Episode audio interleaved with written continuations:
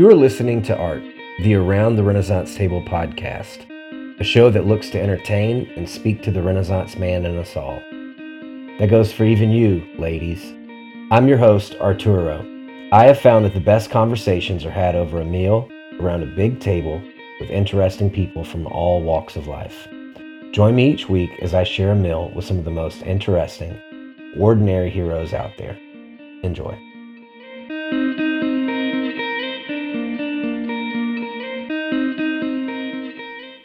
And you are listening to the inaugural episode of Around the Renaissance Table with special guest, my good friend, Dr. Ahmed Ali.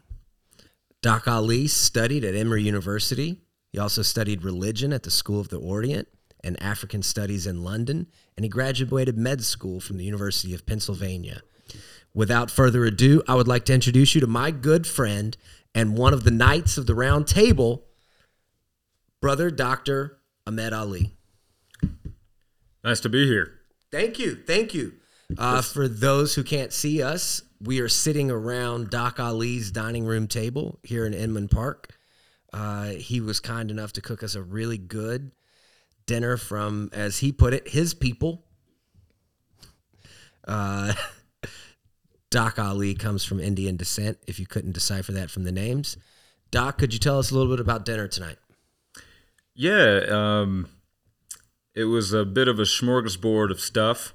Um, we had some aromatic basmati rice.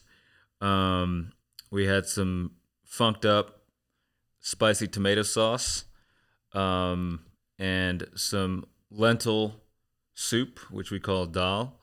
Um, and the the highlight of the night was the the grass fed beef stew curry. Very nice. It was a, it was an amazing, amazing meal. Uh, I think when people think of Indian related food, they think of curry based dishes that kind of stink the house up. They don't think of something amazing like we had tonight. Well, I appreciate that.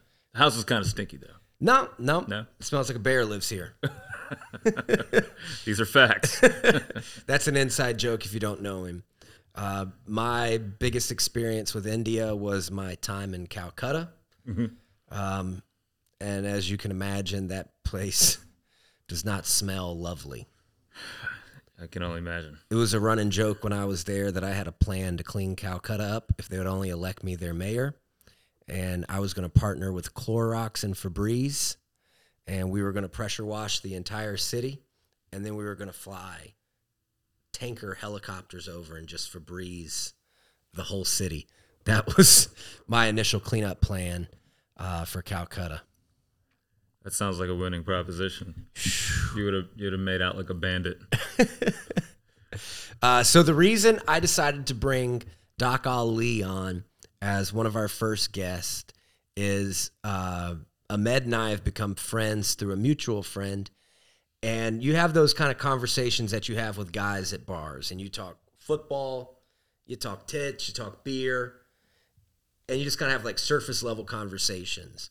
And then in time, Doc and I started having these conversations at the side of a bar, which turned into long conversations on the phone, where you kind of start exploring the the underlying issues of life that don't really get addressed so much.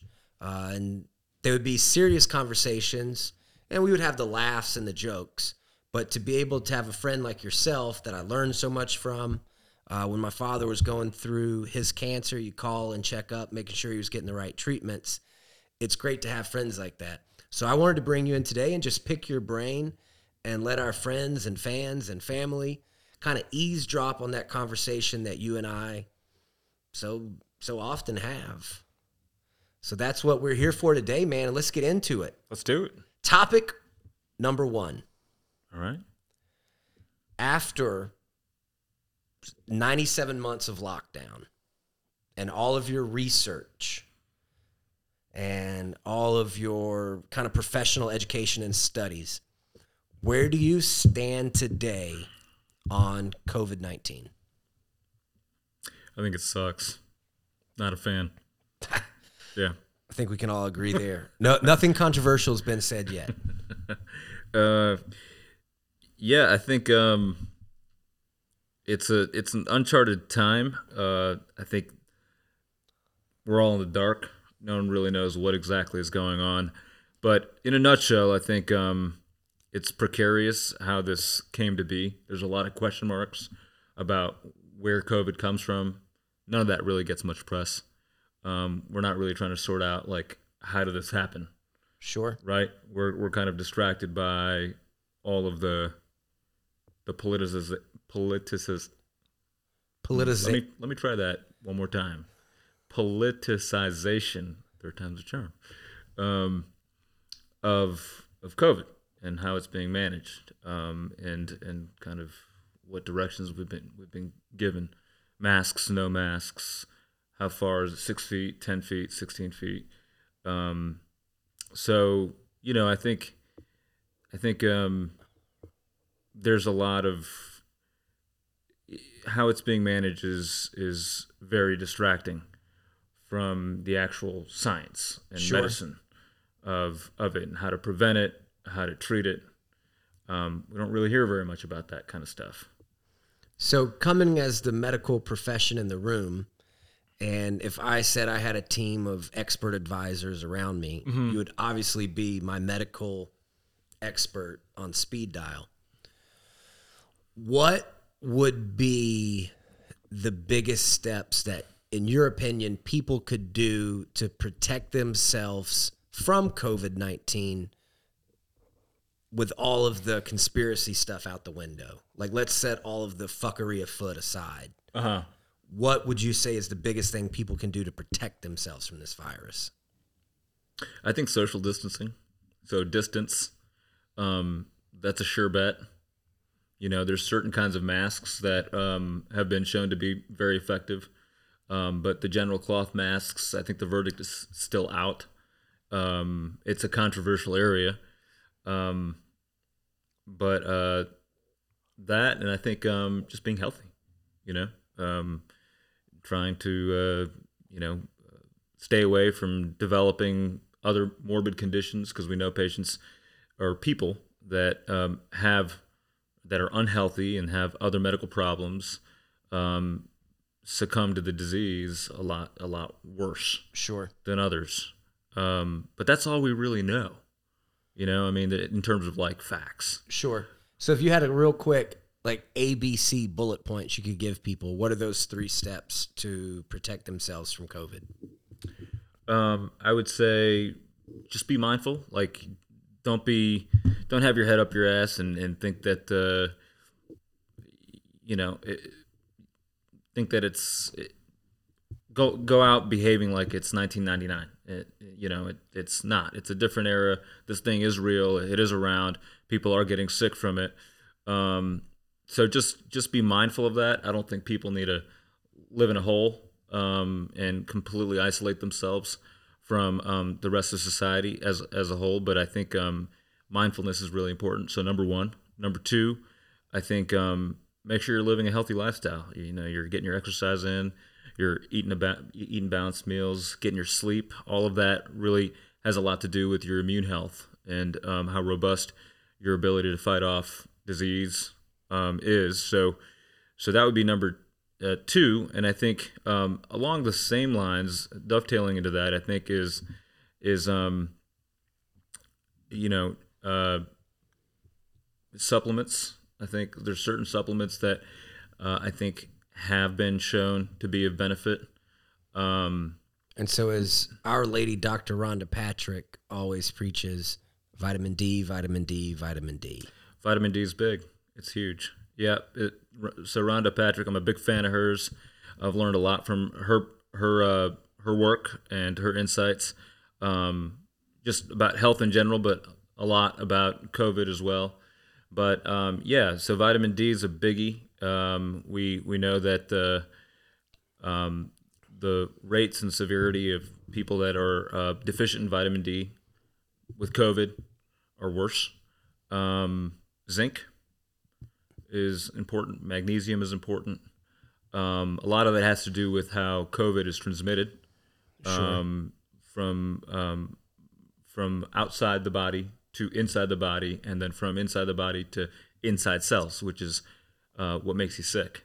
Um, and so there's a there's a catchphrase that uh, Rhonda Patrick references a lot called zinc ionophores, um, which is has to do with the mechanism of transmission. And uh, if you can block that mechanism of transmission or block the transmission from inside your airway to inside your cells, then that's a way of protecting yourself. Um, and a lot of that has to do with um, your immune system. So, you know, um, all of those things that we just mentioned Sure. vitamin D, zinc, um, magnesium uh, help that in different ways in terms of the different um, pathways. Sure. So, all right, what I'm I'm hearing your three steps of what you would recommend the average person does to protect themselves against COVID. My mind goes to as a non-doctor to let the cat out of the bag. For any of our friends and listeners, I'm not a medical doctor. Um, as we isolate and as we hide ourselves from the world, as we've been in this quarantine for the last 17 years, it seems like, do you see the cold season and the flu season that we're heading into being more problematic than normal because people are so isolated? I feel like in isolation, our immune systems aren't going to the gym and getting the workout that they need to. Mm-hmm. And so when we do get re released into the wild, our immune systems are used to being on vacation and they're not going to be up to par to protect us. Am I wrong? Is that bro science? It's hard to say. Yeah, I don't know if I don't know if anybody really knows. Uh, it's it's not predictable. Let's just put it that way. I think, um, you know, in the news, there's a lot of alarmism, um, and and the anticipation is is that, you know, rates there's going to be a, a second wave. How to distinguish that from just the, the flu itself um, is is is difficult, especially when you've got um, a less than perfect test um, for COVID. So, yeah, you know, I think, I think um, it'll be very people are people are going to get the flu, and um, it is flu season, and it's going to be difficult to distinguish uh, that from COVID itself, um, and uh, and I think it, what it may do, like the, the the ripple effects of that, are that it may cause um, a lot of paranoia um, about a second, a second or a third wave of this. Sure. Um, Because how many how many damn waves of this can we have? And I'll equate it to September the 11th of 2001 when 9/11 happened. We lost the ability to wear shoes through the airport security, unless uh, you've been pre-checked. You're 19 years later. You're taking your shoes off to go through security. We've still never got that right back. I'm starting to wonder if the ability to be a normal person, to go outside, to not wear a mask, to kiss strangers, is that a right or a privilege we're never going to get back? Because there is going to be a second wave and a third wave and a fourth wave. And I'll add one more statement on top of that.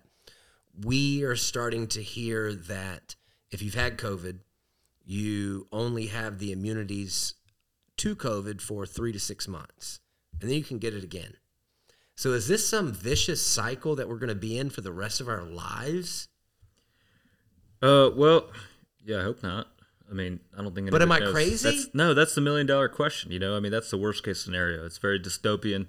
Um, my take on it is well, one, you know, the way this is being managed is politicized, and what we're talking about here 100%.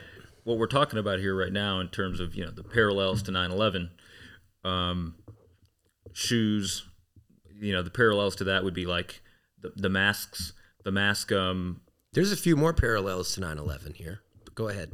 yeah like you know the, the mask ordinance um, is that something we'll ever be able to shed in, in, the way they are right now and that's all of this is kind of uh, being worked out and is varies from state to state county to county city to city um, but yeah, I think uh, I think uh, we'll know a lot more um, as we learn more about how this virus works.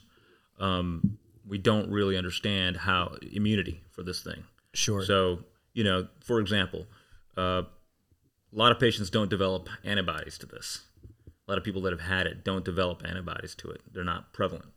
So, you know, will a vaccine work if we're not if we're not developing antibodies? That's how we confer resistance.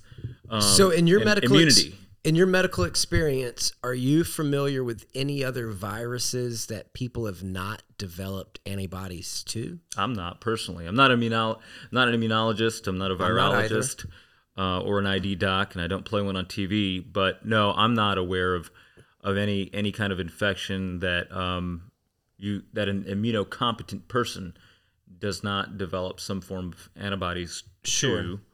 to. Um, now So- that being said, it is viral, um, and there is new data, um, and well, I'd say it's emerging at this point in time. I think it's fair to say that even though patients don't develop antibodies to being exposed to the the COVID, they um, they have a change in their T, T cell expression, and so they do actually have immunity, even though it's not uh, demonstrated by their antibody response. It's demonstrated by their T cell response.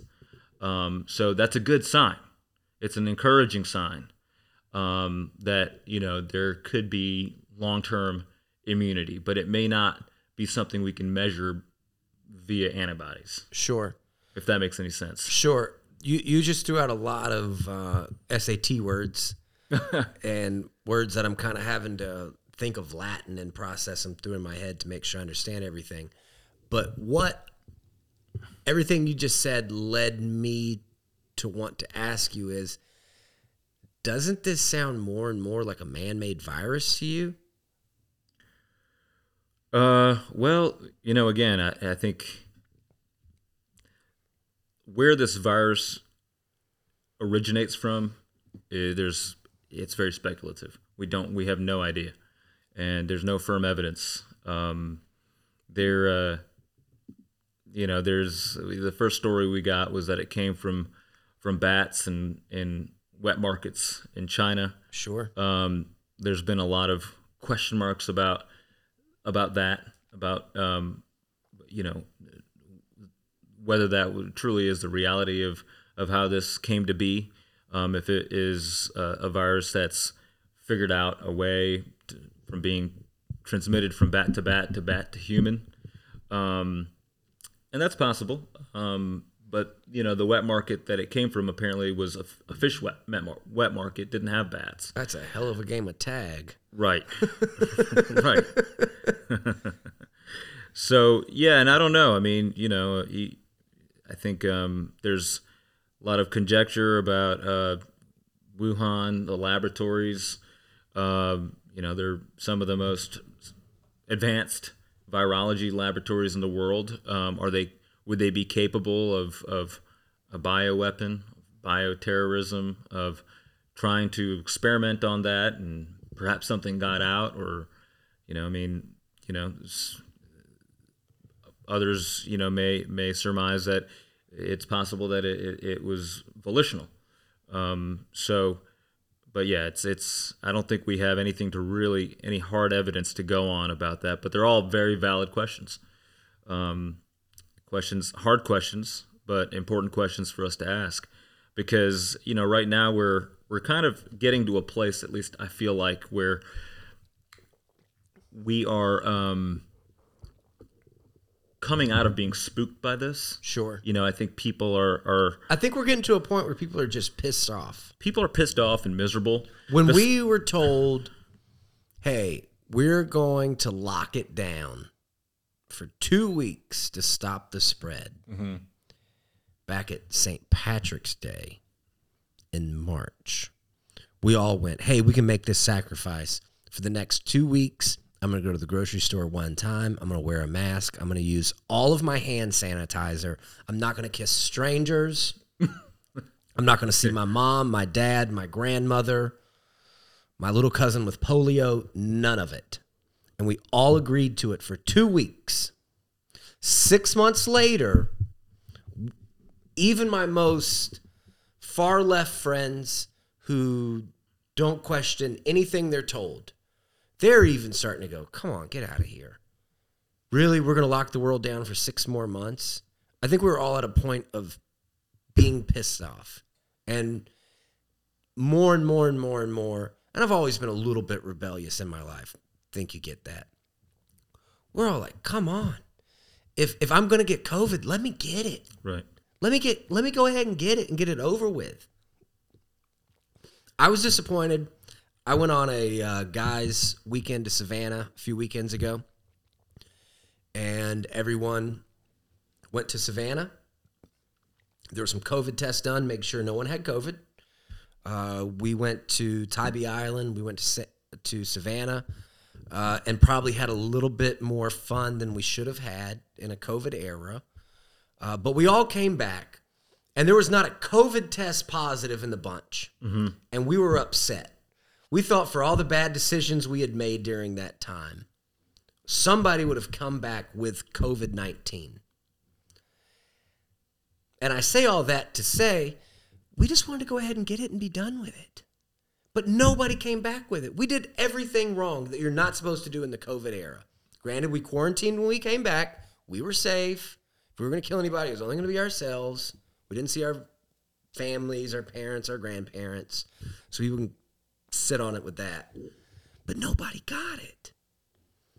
The the more I look into this, just the less trusting I am of it. And it makes me question what's going on behind the scenes. Um, I've heard a rumor, and I want to ask you this, and if you can't speak to it, it's completely okay.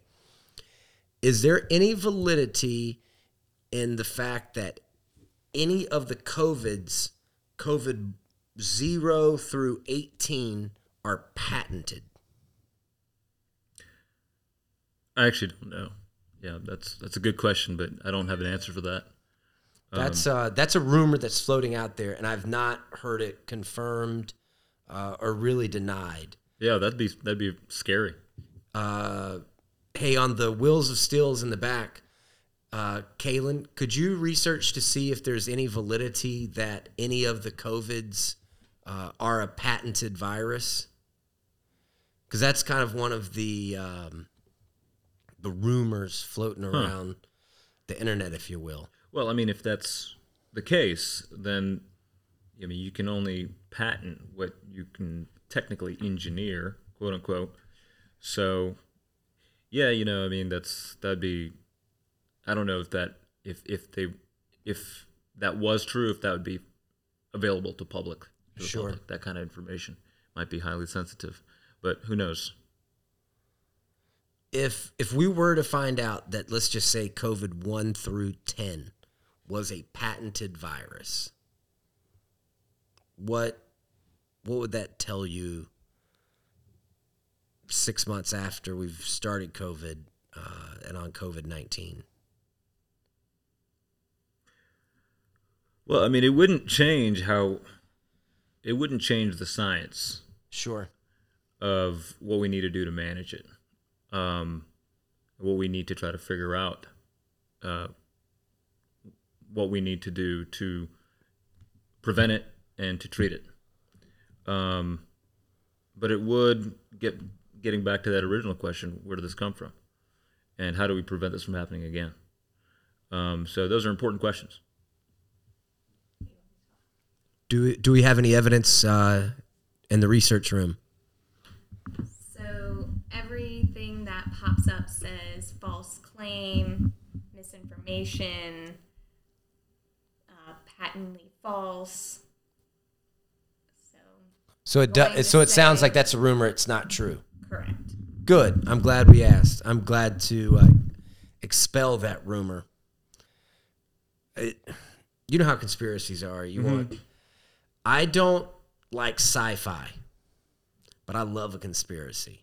That's that's my science fiction. That's that's my fantasy world. um, and it's easy to run with them. But it's easy also to run conspiracies in this day and time when we see so much propaganda from all sides being spewed on us. True. And one of the parallels from 9 11 to COVID 19 are the conspiracies. Oh yeah. Because if they're not conspiracies, there's still valid questions to be asked and the holes in these stories. The one time of the year that NORAD was down was the morning of September 11th. That's pretty convenient. That's pretty convenient. Just the day before, Donald Rumsfeld, I believe it was, had announced that there was a trillion dollars missing uh, related to the Pentagon, the towers that were hit, how's the accounting for the Pentagon? Those aren't rumors. Those are those are credible facts. There's no conspiracy there. Those are facts. And then on 9/11, we lose the Pentagon and we lose the Twin Towers And Building Seven. and Tower 7. That's that's that's conspiracy. There's questions that need to be asked there. And I would go on to say with the virus that we have now, all facts. And anytime I'm wrong, please interject and tell me. Any thing we're hearing now shows there's a 99.9% survival rate of COVID cases. Is that correct? I don't know the actual uh, epidemiology and the stats, uh, survival wise, but you know that's you have to figure out you know how they came up with those numbers, Sure. right? What's the numerator? What's the denominator? Sure. Um, stats are easily manipulated. Abs- absolutely. So let's let's just say Even our numbers from COVID, um, you know, you need to really get to the bottom of you know where are these numbers coming from? Um, in terms of the number the, the people that are infected the number of deaths uh, are people are the number of deaths causal? Meaning are they are those did those people die of covid? Is that on their death certificate? Or sure. did they did they happen to have a covid diagnosis and potentially died of something else maybe right. a heart attack or You you're you're you're reading my my mind and where I wanted to head to. Can you speak to the stats and the facts that came out from the CDC a few weeks ago? And people kind of took it and ran with it and blew it out of proportion to an extent.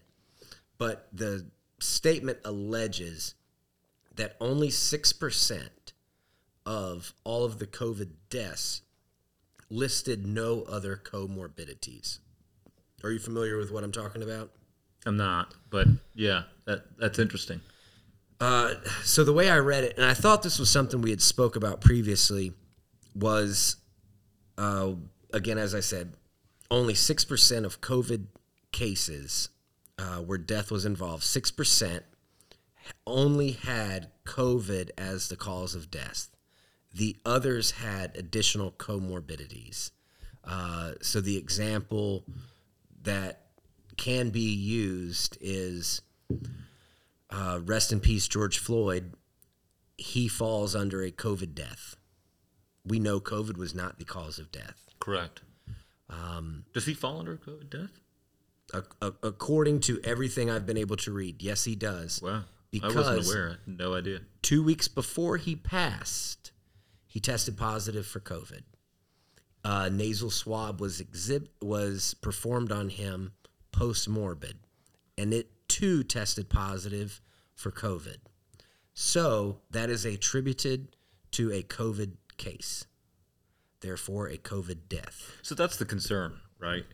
You know, the death certificate, the medical examiner files that gives the gives the cause of death, not what comorbid conditions patients happen to have at the time of death. That's included and that may contribute to them dying, but but you know, they have to they have to dictate exactly what the cause of death is. They have to pin it on something right? Um, and they can't pin, pin it on something that's as indirect as that. That's just not that's not um, it's not how it's done, and it's it's misleading. Sure. Um, and that's the that's the concern here is that the numbers maybe the numbers that we had originally um, the alarming numbers that we had originally been um, informed of were perhaps a little misleading. Interesting. Do you think the uh, kind of financial incentive, financial incentive on COVID cases in hospitals attribute to the misleading numbers? You put a financial incentive on someone coming into your hospital and having COVID. Well, I think uh, every state is different, but um, states have been uh, concerned uh, about what hospitals have had to endure, rightfully so, and our healthcare workers and our ability to really weather this this storm and these waves of COVID, especially after we saw how um, certain cities, namely in our in our country, New York, uh, got totally plowed over by by COVID, especially the the the medical industrial complex, the hospitals, and their ability to um, handle the the load of an acuity of disease.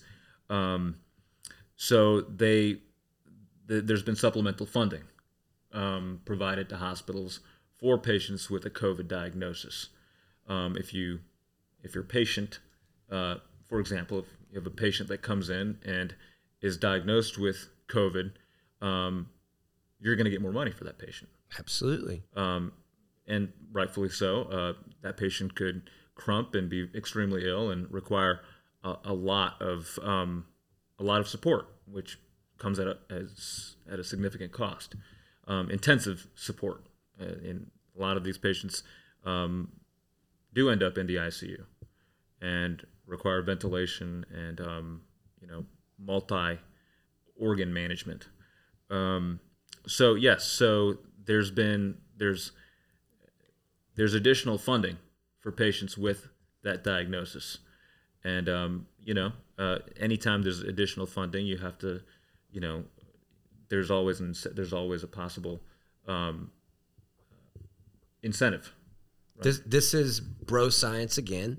I'm not an expert in it, but what I hear when I hear there are extra funds going to hospitals for COVID cases, we have given an incentive to skew the numbers.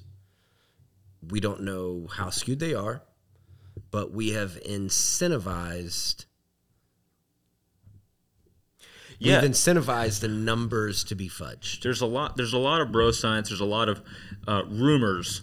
I got um, a doctor in bro science. there you go. Um, there's a lot of rumors going around, and one of the ones that I've heard floating around is that, you know, um, some of the hospital administrators have, and this is this has been floating around in medical circles that the administrators have been not necessarily coercing, but maybe pressuring um, some of the the healthcare staff to check off that box on diagnosis to be able to procure those funds. Um, whether that's true or not, I have no idea. Um, I, I have never seen that or heard of any of that directly. Um, it's it's purely hearsay, but um, certainly um, you know certainly something that's been floating around. All right, so we I think we've talked COVID long enough. I think we can agree one thing: we are over COVID. Totally over it. Totally over mm-hmm. it. If we ever find out who's responsible for COVID, I will personally take the murder charge and handle it myself uh, and see that we have no more COVID. I'll, I'll, take that on myself, Team America, and and I'll go address. We that. appreciate your sacrifice. Hey, I will do that for you guys. I just ask love. that y'all look after my lady, my dogs, my mom. Um, I do ask that in return. We we can do that. We'll take care of that. We'll do a social distant handshake on it. There, there it is. Yep, a social distant fist pump. Uh, all right. So next question. You are one of the seven smartest people I know. Hmm. You are welcome. Uh, well, 2020 is already weird enough. I was about to say it's wow, about to get weirder. You do not know enough people. You're about to get weirder. I know a lot of people. According to Facebook, I know 900. Wow. According to Facebook, I know 900. You're the man. I really know 20 of them. um, 2020 just got weirder. You've been nominated for president. I didn't realize 2020 could get any worse. It, I, I think it just got better if you're nominated for president. Did you watch TV last night? Uh, unfortunately, yes. Come on, man, shut up. La- last night was the debate. Uh, if you're watching this in the future at a future time, we had um, we had a, a senile old man debating a WWF Hall of Fame wrestler. I don't think enough people know this. Make fun of Trump all you want. There's a lot of reasons for it. But I don't think he gets made fun of enough for being in the WWF Hall of Fame. Oh, he's a Hall of Famer. He's a Hall of Famer in the WWF. I knew he made an appearance. He had a shave your head match where he shaved Vince McMahon's head. Wow. Uh, he hit another man with a chair. Uh, he he's had quite a few appearances on there. If you can go from that to running the free world, I think it's an obvious leap that we put you in as a presidential candidate. All right. Absolutely. So you have been nominated for president. What would be the three biggest things you attacked as a presidential candidate? What would be like what the staples that you're running on? And you got to be honest. Same kind of conversations we have when no one's listening. Um, number one would be no war. Um, I think uh, that's something that's really not discussed, and um, really hasn't been part of any discussion so far. I mean, maybe peripherally, but um, and that may be may or may not be by design. But you know, after after in our generation, one of the largest political blunders, largest policy blunders of our generation was the Iraq War, which is based on a pack of lies. We were lied to, and um, that cost us trillions of dollars, contributed to the global financial crisis, um, and not not to mention the loss of you know wanton wanton loss of uh, hundreds of thousands of innocent lives, um, as well as uh, the lives and well-being of our servicemen and women. Um, so In 2019, the approved budget uh, for our military was $686 billion. Right, $686 billion. right. Well, you know, I think um, that's a that's a staggering number. Um, I'm all for having a strong military. Um, I'm all for, you know, being able to defend ourselves um, beyond any reasonable doubt. Um, but I, I'm not into war profiteering, um, uh, military voyeurism. The military industrial complex. the military industrial complex. You know, Eisenhower warned us about the military industrial complex. It was his last speech before he left office about how it's taken on a life of its own and it's a leviathan that seeks to feed itself. Um, I'll see your great quote, and I'll add a great quote go for it. uh, from a legendary comedian, D.L. Hughley. He said, America runs around the world like a middle school principal. Who got weapons of mass destruction? Who got weapons of mass destruction? And that's how we treat the rest of the world. Uh, we run the world like a middle school principal. Right, exactly. and maybe we need to mind our own business Maybe sometimes we and should. focus on trade. Maybe focus on our own bullshit. Uh huh. Yep. Yep. It's like Oprah giving relationship advice. Well, we know that Get in one first. Right, right, right, we know that nation building doesn't work, and um, we've got plenty to build here. Um, we haven't really successfully built any nations ever. Um, we're not doing any successful nation building in the Middle East. We didn't in Nam. Um, it doesn't work. It's it's it's that's no that's no reason to interfere and get involved, get bogged down, and and you know again cost us um, valuable f- funding and, and, and lives uh, that you know that uh, could be spared. All right, so President Ali is his first staple would be no war. Number two. Healthcare. All right, what do we need in healthcare? That's a million dollar question. Um, I'd have to roll my sleeves up and get to the bottom of.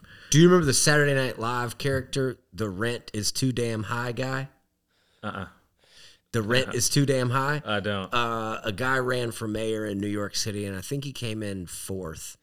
And his whole political campaign on everything was the rent is too damn high, hmm and that's what he ran on. hmm And with a budget of seven cents, he came in fourth. Wow. So The rent is too damn high. the rent is too damn high. Absolutely, and and the reason, well, the problem is that you don't, we don't even know what the rent is. It's high, but we don't know what that number is. That's the problem, right? So there's no transparency in the cost of healthcare. For example, Now, didn't Trump You- do something go- about transparency you go to- hospitals? mm, not with regards to not regard not with regards to how much a, a test or a study costs or a procedure costs um, physically, actually, and how much the insurance companies are billed for it, and There how much they actually menu. translate translate that into premiums and in in copays.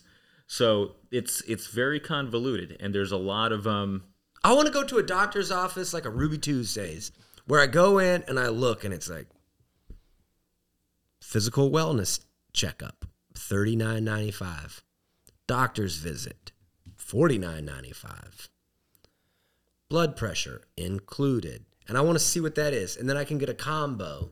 Like, hey, I got an athlete's foot. Oh, that's a minor side, and they can throw it in, and I get two major items, a side, and a shot for ninety nine ninety five, and I know what I'm going into, and I can afford it. I don't know why healthcare is not the same way. There should be that same level of transparency. there should be. It's the free you market. vultures know what it's cost. Uh, well, actually, we don't. The, doc- the, the doctors are, are cut out of a lot of the complexities of this equation. For sure. Um, we, we know what things reimburse. We know what hospitals charge. We don't know what happens, the, the voodoo magic that happens between, Sure. um, and and how that how that translates into patients' expenditures, what comes out of their pockets. So um, that's all. Um, there's a lot of margins built in, in built into there, and um, that's where the fat is. That's that's one of the areas where the fat is, and you know the problem is is that you can't really um, manage cut cost effectively when you can't measure them. And you can't measure something that's not transparent. So um, How do you bring that transparency in place? legislation. You, you, you call attention to it and, and you need legislation for it. But, you know, that depends on our elected officials actually making that a priority. Could you imagine if you walked into a doctor's office and you saw the menu and it actually showed what everything cost? it's like X-ray. We need to know what things, seven hundred and ninety-five. We need to know what things cost. like no, I can go down the street and I can Right. get that same X-ray for ninety-five dollars. What they cash we need of to know what they actually cost and what the margins are. We need to know that. That's where the conversation begins. But you know, none of our none of these healthcare plans, whether it be whether it's you know the plan that the Clintons proposed way back when, um, Obama's healthcare plan, Biden's healthcare plan, uh, and any of the Republican plans, none of them actually um, address that. So I think that that that is one of the the core um, approaches we need to take. one of one of many. So we're we're gonna go limited war. Healthcare with the biggest thing would be transparency in the pricing. All right. Transparency in the pricing as well as transparency in um, in um, spending. Um, so is it, is it just on beyond just uh, being uh, spending um, for patients and studies and tests and procedures, um, pharmaceuticals? Okay, how's that? How is where does that fit in um, to the equation? What slice of the pie? How big? How big a slice of the pie um, is the expenditures for pharmaceuticals because it's massive in this country compared to other countries. Um, Because most Americans are fat, sick, and broke. And that's What's the stat? The average American over the age of 40 is on five prescriptions a month. yeah, gen- general health and chronic com- chronic comorbidities, obesity, um, and other problems. Just the average American's health is a big issue, but I think also, um, you know, just like we were talking about the military-industrial complex, there's the medical-industrial complex. Absolutely. There's um, there's the contributors to that are big pharma. Um, contributors to that are also, you know, vendors to some degree, um, and the insurance companies. And um, and then you know to add to that, one of the things I recently came to find out, um, it's not new news at all, but there's been an exponential rise in terms of hospital dollars that are being spent by um, the suits, the administrators. S- Every you know every year, that cut, that proportion is Sure. going up. So that means less of that proportion is for physicians or for studies or for tests. It's the people that are managing the money. So it's becoming very lucrative to become a hospital administrator um, and to have more suits and more positions that have to justify their own existence. Um, so that may be another area of fat that we we can maybe carve away at. Back in 2009, I went out and I bought my first adult health insurance policy. It was through Blue Cross Blue Shield of Georgia. Uh, I believe it was called a Tonik plan at the time. Um, and for me individually, it was $100 a month with a $3,000 deductible. It's a pretty good insurance plan. Pretty good. $100 a month. That's the same thing that you pay now for yourself. Same. Yeah. Uh, I got very fortunate. I carried that plan for three months, and I had my famous freak wrestling accident. Uh, Naga Nationals 2009 freak accident. I broke my tibia at the patella, uh, and I tore everything from my ass to my ankle. That surgery turned out to be $109,000. So, God bless them. Thank you. Best money I've ever spent. I won in Vegas. It's- Yeah. like, I carried that plan for two or three months before I had that surgery. Had a great surgeon. Shout out Dr. Bear, Ortho Atlanta. Uh, you've done all three of my major surgeries, so you should be a sponsor for this podcast. But when I got the breakdown of what that surgery actually cost, and you see like the itemized bill and what your insurance company pays, there was a screw. There's a titanium screw that the doctor put into my knee. It attached the tibia back into the patella. Mm-hmm. I guess you would say that where it attaches like at your lower part of your knee. And the cost for that one screw was four hundred dollars. That screw was put in with an eighteen volt DeWalt drill. Mm-hmm. You can go to Home Depot right now and you can buy that drill. There's no difference. It was an 18 volt DeWalt drill. I know this because when I went into surgery, the surgeon was listening to Dave Matthews Band and I started singing the song. And he said, Oh shit, he's awake. And I was like, Yeah, I have that drill too. It's in the hmm. back of my truck at home. He's like, Oh, we got to redo this.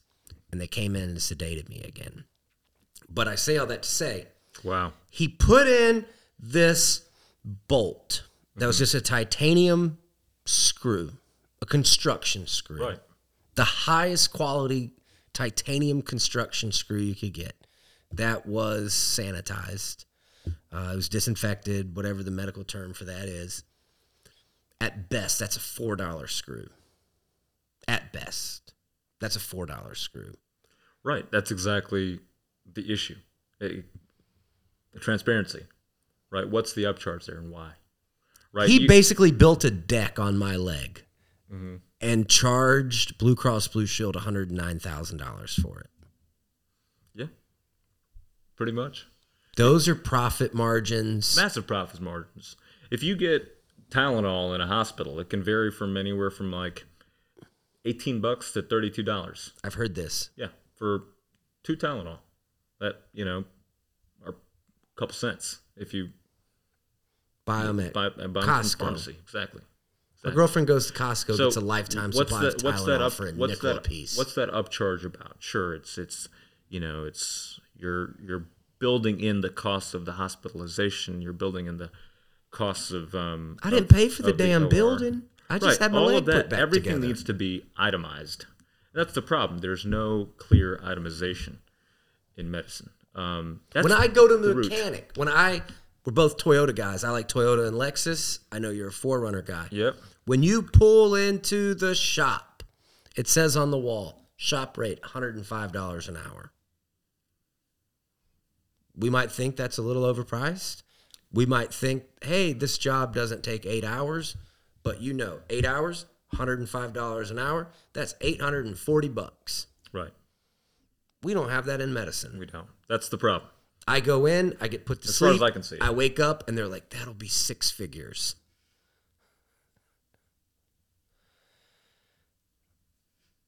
And not not to I'm not knocking doctors. I appreciate what you guys have done. I've had three major surgeries that just a hundred years ago, they probably would have put me out to pasture or I would be a crippled.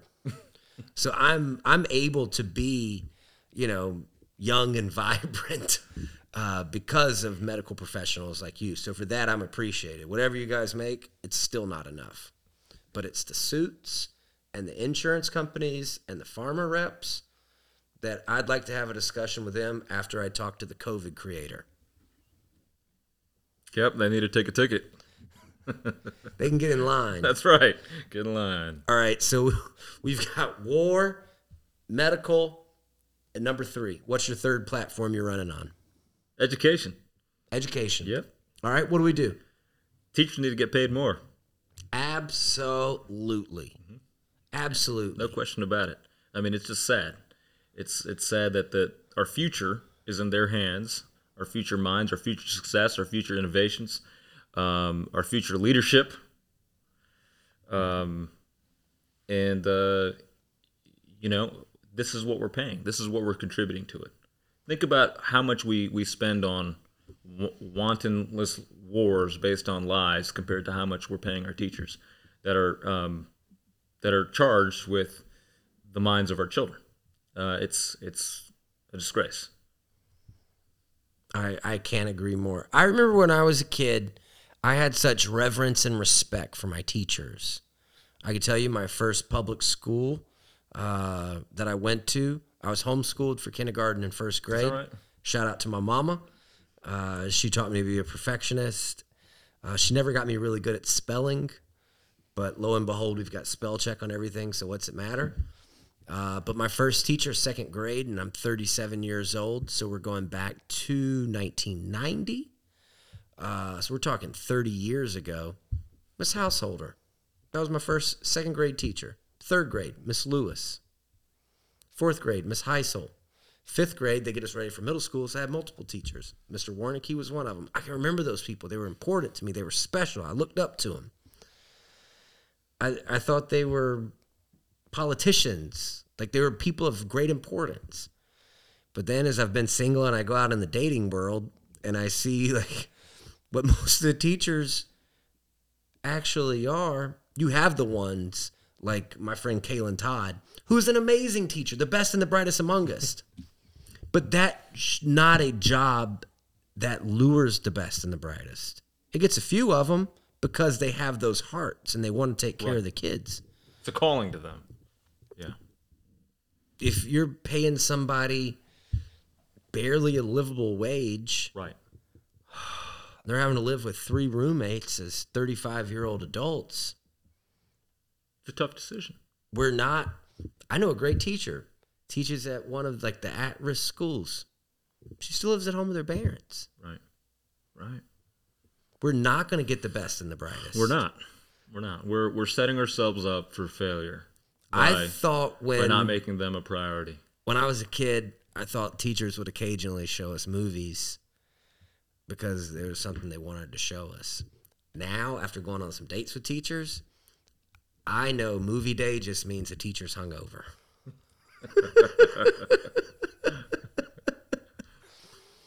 you know it's true. I believe it. Yeah. Smart strategy. Um, and the same way for cops. I think teachers and cops, those should be some of the most prestigious jobs in this country.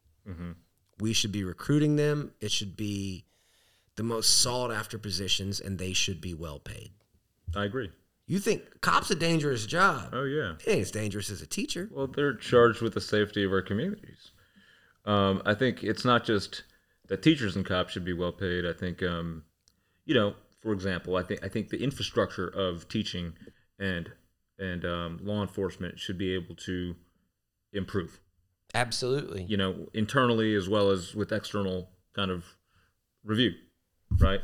Um, in terms of curriculums, um, for example, teaching. Um, I think I think um, teaching the a lot of what we learn, at least from my experience, a lot of what I learned, I felt was good, um, was kind of a a a pathway, but um, there's a lot of real life stuff that's left out in our education. Um, you know, just basic stuff like you know dollars and cents, finances, um, taxes, um, you know, basic stuff that we we we need in the real world. There's no way you should graduate high school or college without taking a class on how to file a tax return. Correct. There's no way. But No. you but you get you know all of this random information, all these facts, datas, dates, Dates. shoved down your throat that you've got to memorize. You bring me a damn CPA and show me how to Right. get the Donald Trump tax break. I want to learn how to do that. Exactly. And I also want to learn how to keep my ass out of jail. Yes, school needs to be more, you know, needs to prepare us for real life better, not prepare us to get into a, you know, prestigious college. Um, so that's that's an issue, and you know, I mean, that's that's something that's both, you know, that takes money, that takes funding, that takes you know, reviewing of the curriculum, and it and any anything any change requires, uh, you know, getting over inertia. Sure. Same with law enforcement. You know, we talk about um, you know, there being some bad apples or some bad sentiments or some you know misunderstandings in terms of how people are treated, how people are viewed. Well, you know, that's something that um, can be worked on, and that's something that um, takes some attention and takes some some dedicated focus to improve. Uh, I mean, that's that's what we do in this country, right? We we we look at something and we realize this is good, but it, it you know there's there's things that are happening that should not be happening, and we can do better. I like there's uh, an idea I learned from John Maxwell years ago, and it comes from the Japanese culture, and it is the idea of a word called akiga. Akiga. It's the idea of constant, never-ending improvement, and it is no that is no matter how good something is, you take it and you continue to work on it, and you make it better every single day, every single day, every single time. When Japan started becoming a big player in the automotive industry and they start producing cars. They were looking at vehicles and they were saying, "Oh, this part's wearing out at 200,000 miles. How can we get this part to 300,000 and 400,000 before it wears out?" But here, one of the ama- major American motor companies, when they were making cars at the exact same time, they said, "Oh, this part wears out at 100,000 how much money could we save if we got a part that wore out at 75,000? Mm-hmm. And I think that is a great analogy of America as a whole. We've cut back on quality and we've stopped looking generations ahead and we're worried about today and the present. That's right. We're worried about this this particular quarter, and you know what we what we have to show for it, because that's that's what we're being evaluated on, right? In terms of our professions, um, in terms of our raises and promotions, et cetera, et cetera. Um, so yeah, I think the metrics by which by which we measure quality needs to have a more longer term purpose. Uh, so, Doc, this conversation we are getting into uh, about the one hour mark. So I know we want to probably wrap this up in about 10 minutes to two hours. Uh, and we've kind of hu- covered the heavy stuff. Um, there's two topics I would really like to explore before we wrap this up. And actually, there's a ton more topics. And so that's why you'll always be one of the repeat guests. Uh, and if you guys weren't listening, this conversation would go on till our phones died. And then we just hang up True story. and then we call each other in two weeks and be like, "Hey, man, sorry, my phone died," um, because we're guys. but the two things I want to, I want to cover, uh, one, I want to get into religion a little bit because both of our educational backgrounds are there, but also I want to get into something that we love just as much as religion, and that is mixed martial arts. Oh yeah. Ooh, we got some exciting fights coming up. Ooh yeah. hey, uh, Khabib Gaethje, Uh huh. what you thinking? Oh, I'm I'm backing Khabib all the way. Um, but Gaethje's uh, Gaethje's formidable. Gaethje's formidable. He's got a great punch. It's hard, and he's uh, he's he's got um, he's precise. So I think with Gaethje, we know he's a, a he's an accomplished collegiate wrestler. Sure. Uh, I know he may be able to stuff a lot of Khabib's wrestling. I I I, th- I think he can stuff a lot of Khabib's wrestling. What I don't think he has an answer for is Khabib's ground game once it does get to it and the scrambles. Uh, what m- I think misses in most American Brazilian Jiu Jitsu and wrestling is not knowing how to do anything when Khabib gets on top of you and he throws those grapevines in. You, you, there's nothing. There's nothing you do to prepare for that. Right? There- How you- do you prepare for You can't prepare for that by sparring. Who are you going to call in? Who's going to be your training partner? Exactly. When you feel Khabib, when Poirier felt Khabib, when McGregor felt Khabib, there's this look that comes across their face. And that look that look happens where they're just like, What is this? Right? What's happening to me? You see And then the next and then the next thing that happens, it's it's like stereotyped, is they look over at their trainers like, What do I do? Right? Um what's happening to me right and their trainers have no idea what's happening and that's that's what happens because you can't you can't prepare for that and there's almost no answer to it. As you know, I've been involved in Brazilian Jiu Jitsu since 2006 or 7. Uh, I was fortunate enough, my kind of like first day uh, in the big boy adult world, I was on a job site. Uh, I ran a company, Red Rover Properties. We were a contractor for the government and mortgage companies and myself and another contractor got the same job. Uh, Conley, Georgia. We show up to the job site. I'm there, he's there, and we get in an argument about who's going to do the job. And I say, hey, I need to call my contact at the bank, figure out what's going on. And he proceeds to tell me I'm going to leave, that he's there, he's doing the job. And I say, hey, man, I completely understand everything. I still need to do A, B, C, D just before I can leave. And he starts cussing me, I'm going to leave, I'm going to leave. And I'm like, hey, man, you can't talk to me like that. And as you know, if people are rude, it hurts my feelings. I can handle myself. That's not the question. But I don't I don't think we should talk to each other that way. And if you'll cuss me, be ready for a fight. Problem is, I didn't know how to fight. Uh, And so this grown man with a hammer attacked me at a job site on Lake Cindy in Conley, Georgia. And I didn't know how to fight yeah but I was a hell of a middle linebacker. So as soon as he came at me with the with the hammer, I shot under. I hit a football tackle. uh-huh I sat on his chest. I put my forearm in his throat, and I pulled his head up. And I was like, "Would you please stop? Please stop." And I asked the guy who was with me, "Will you call the police? This asshole won't quit." I got close enough to choking him. It wasn't a choke. Uh, I wasn't cutting off the blood on both sides of the carotid arteries. It was just more of a neck crank. But he finally stopped. Uh, I got to do the job. We got paid for it. Um, but I called my mom and told her I got in a fight. She asked how I did. I told her I did okay, but I didn't know how to fight. And she said, well, Sounds like you did. Ah, not really. I mean, I knew how to not get hurt, but I didn't know how to fight. Right. And she said, Hey, I know this guy at our church who teaches Japanese jiu jitsu.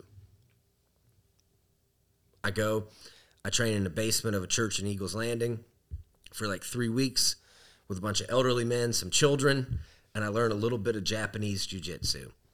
Pick it up relatively quickly, and he's like, Hey, you should probably go find a real gym. Like, this has been fun, but go get real, go get real training. And I said all that, I segued, sorry. I was able to get around some really good guys. Uh, one of my first coaches was Byron Stone. Uh, he is a black belt under Roberto Traven. He was uh, one of the original black belts in the Southeast. Probably been a black belt since 99, if I'm guessing. Uh, and another guy who's in the Georgia Combat Sports Hall of Fame, Kevin Brooks. And they just didn't teach me Brazilian Jiu Jitsu.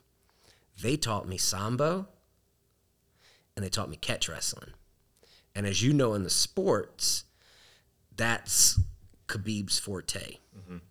And I'm not claiming to be a bad man, not at all. Uh, in the gym that I train at, out of 150 guys, I would think I'm like top 25 in the gym, just barely. Um, but what they taught me in the very, very, very beginning in my first year of combat sports was the Khabib style of smother and grapevines. And for everything that I've learned in the sport since, and all the developments and all the changes into this modern jujitsu with the rubber guard and berimbolo and all these complicated positions, nobody still has an answer for once I sit on your chest and I throw in those grapevines and I drop ground and pound on you. Uh, and if I can ever get to that position with accomplished guys, there's a few of you out there who know who you are that I will not say your name that takes checks from this sport. Um, there's no answer to it. And so I'm saying, I think when Khabib gets on top of you with that most rudimentary skill, it's it's ball game over. You're gonna watch the life leave Gaethje at some point, probably same way as with Connor, third, fourth round.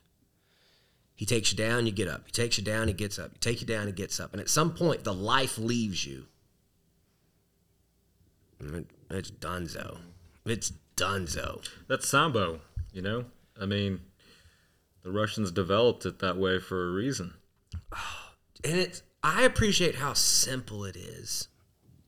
I I kind of lose uh, some of my love of gi jujitsu right now because it's all gone to this real technical guard game and sleeve control and all these new positions. He was like, "What is this?" I want to I want to keep it real simple. So, do you integrate sambo in your fighting style? Uh, I would be lying if I told you I had a fighting style. Um, I would prefer not to fight anyone. Uh, but yeah, my game is very, very, very simple. Uh, it would look kind of like a, like if Khabib had polio. Okay. That's that's what I would compare my game to. Uh, I got a real good clinch. I got a real nice single leg, double leg. Uh, got a good hip toss. Yep. Um, and once I get on top of you, it's going to be pressure. There's going to be pressure passes. Uh, I'm going to grapevine your legs. Sounds like you got the fundamentals down. yeah. Khabib has a funny sheet, funny T-shirt that I saw. Um, I think it reads something like, "If um, sambo were easy, it would be called jujitsu." Yeah. Right? And there's there is a lot of truth to that. Um, a lot of jujitsu is the passivity of the sport, which is great because there's going to be times you can't get up, and you better learn to be comfortable on your back, how to have distance, how to protect yourself, Right. how to look for that that one chance you have to sweep and get up and survive. Um, but it doesn't have the same intensity as wrestling, as sambo. And I, I say that with the utmost respect for Brazilian Jiu Jitsu. Sure, sure. Uh, but it, the modern form of Brazilian Jiu Jitsu is not what I was taught. It's not what it was developed to be. Uh, and people like Rickson Gracie are pretty appalled by what it is Sure. Yeah. today. Yeah, it's, it's definitely morphed into a different thing now. Uh, my first jiu-jitsu match ever, I had trained jiu-jitsu for two weeks. Uh, and I picked it up quicker than some. Uh, and a guy who taught what I'll call prison jiu-jitsu was kind of like my big brother in jiu-jitsu class. Uh, he recently passed away. Uh, Frankie Parham, we miss you, buddy. Um, he said, "Man, you should go down and compete at a jiu-jitsu tournament with us in Macon." And I was like, "All right, let's do it." And a uh, guy, I went in, and he immediately pulled guard, and I was like, "What is this chicken shit?" He just immediately pulled guard, closed guard, and just laid and prayed, laid and prayed. He went for an armbar, like a real lazy armbar attempt. And I just rampaged Jackson, picked him up power bomb style over the head, Wow. power bombed him, put him on his head. He had a seizure. Wow. And I was like, ah, win. And I see his coach come off trying to fight my coach because apparently that's illegal and you can't do that. I thought I won. I, I'm not allowed to ever go back there. but that's all. That's not real. Yeah. That's not real competition. Right. If you can go for moves that would get you paralyzed, and that'd be okay. Sure. Absolutely. Uh, so the second thing I would really want to get onto, and we're gonna have to say that for another time, would be our religious conversations. oh yeah. Yeah. It's a, That's- it's a it's a whole other world. That's a whole nother world, another story for a, another time. But around the Renaissance table, uh, we talk all things that make make men I can call my brothers. And so no matter where you fall in the aisle, religion comes into that. Uh, if I was running for president, I would probably have one thing that I was running on, and it would just be the golden rule. We treated everybody like we wanted to be treated, I'm into that. It would probably solve everything. Like if that was just the rule, and if you didn't do it, like a dog collar went off and you got shot. Right. Right. Is this how much you'd really want to bill yourself? Yeah.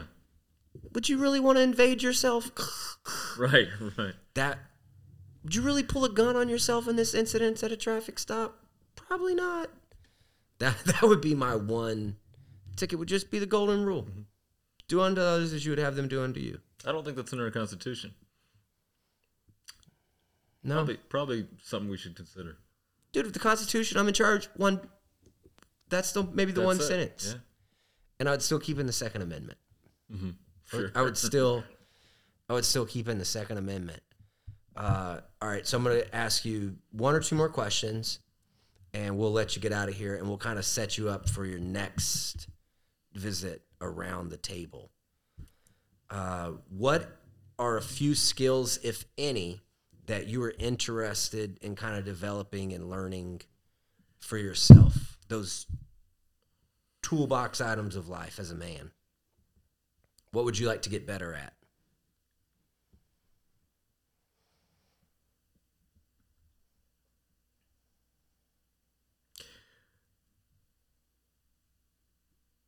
That's a tough question. Hmm. Well, um, I do so much stuff, so I realize I do want to. shitty I, I do want so many things. I do want to get out elk hunting. Definitely want to get out in nature and um, and and at least give it a shot. I don't want to be closed minded about it. Sure. Right? What that entails, the whole process.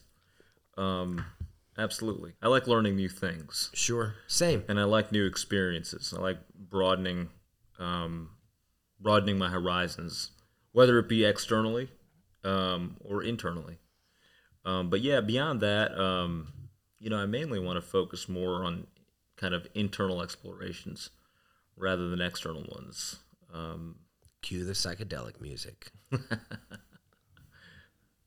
Yeah, so more more kind of, you know, in the in the realm of medita- meditative explorations and um, you know, looking into the self and the psyche and um, and the soul and how all all all of those things kind of interplay with each other. Sure. Yeah.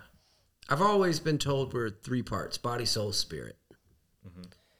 And for me to get my soul in line, I got to get my body in line. My body's being a little sugar coated bitch. I'm never going to be able to take control of my soul. My mind. That, that, that, uh, monkey brain is just going to keep on I think going. there's a lot of truth to that. But once I can beat my body into submission, then I can get to my soul. Once I've got to that point, I can then become meditative. And I can find that peace in my brain and I can kind of shut off that reptilian mind. And then that's the gateway to the spirit. That is, you have to short circuit that that reptilian mind. And But yeah, everyone's pathway for you, it's the body first, then the soul. But everyone's pathway, I feel like, is different. I can't speak for everybody, but Like for me, I feel I'm, like mine's similar to yours. Like I think I'm I think naturally my- lazy. I'm naturally selfish. I'm naturally all of those things. I don't want to run. I don't want to get beat up by Chris Ruiz. I don't want to do that stuff. I don't want to make weight. But once I get that stuff in line, I'm in a better place to cue, like to quiet my mind. And then once we get to that soul level, that's where that divine energy that's universal and unexplainable kind of comes into play and takes over. Oh yeah, And we get people more like you and less like me, if you will. oh no, I think uh, I think um, you've been smoking a little bit. I have not. I have not. It's uh, it's been a minute. It's unfortunate. I was giving you an alibi. I was giving you a way out. Uh, Doc Ali, this has been an amazing time. Thank you for being one of our first guests. Uh, we look forward to you being a regular, regular Pleasure's contributor. mine. This has been a lot of fun. Uh, if I ever get compliments in life, I always throw it back to my parents and my friends. You're the sum of the people you surround yourself with. Uh, so for that, man, I'm a better I'm a better man because I have you as a friend. Likewise. Uh, cheers to our brothers in brown. Cheers. Absolutely. Uh, people who don't know what that is, when we go out, it looks like the United Nations is having a meeting, uh, and we are the delegates. It's a very eclectic group, uh, and I'm the usually the only guy that needs to put on sunscreen. So uh, until next time, thank you all for listening to Around the Renaissance Table. We are signing out. Have a great week and be better.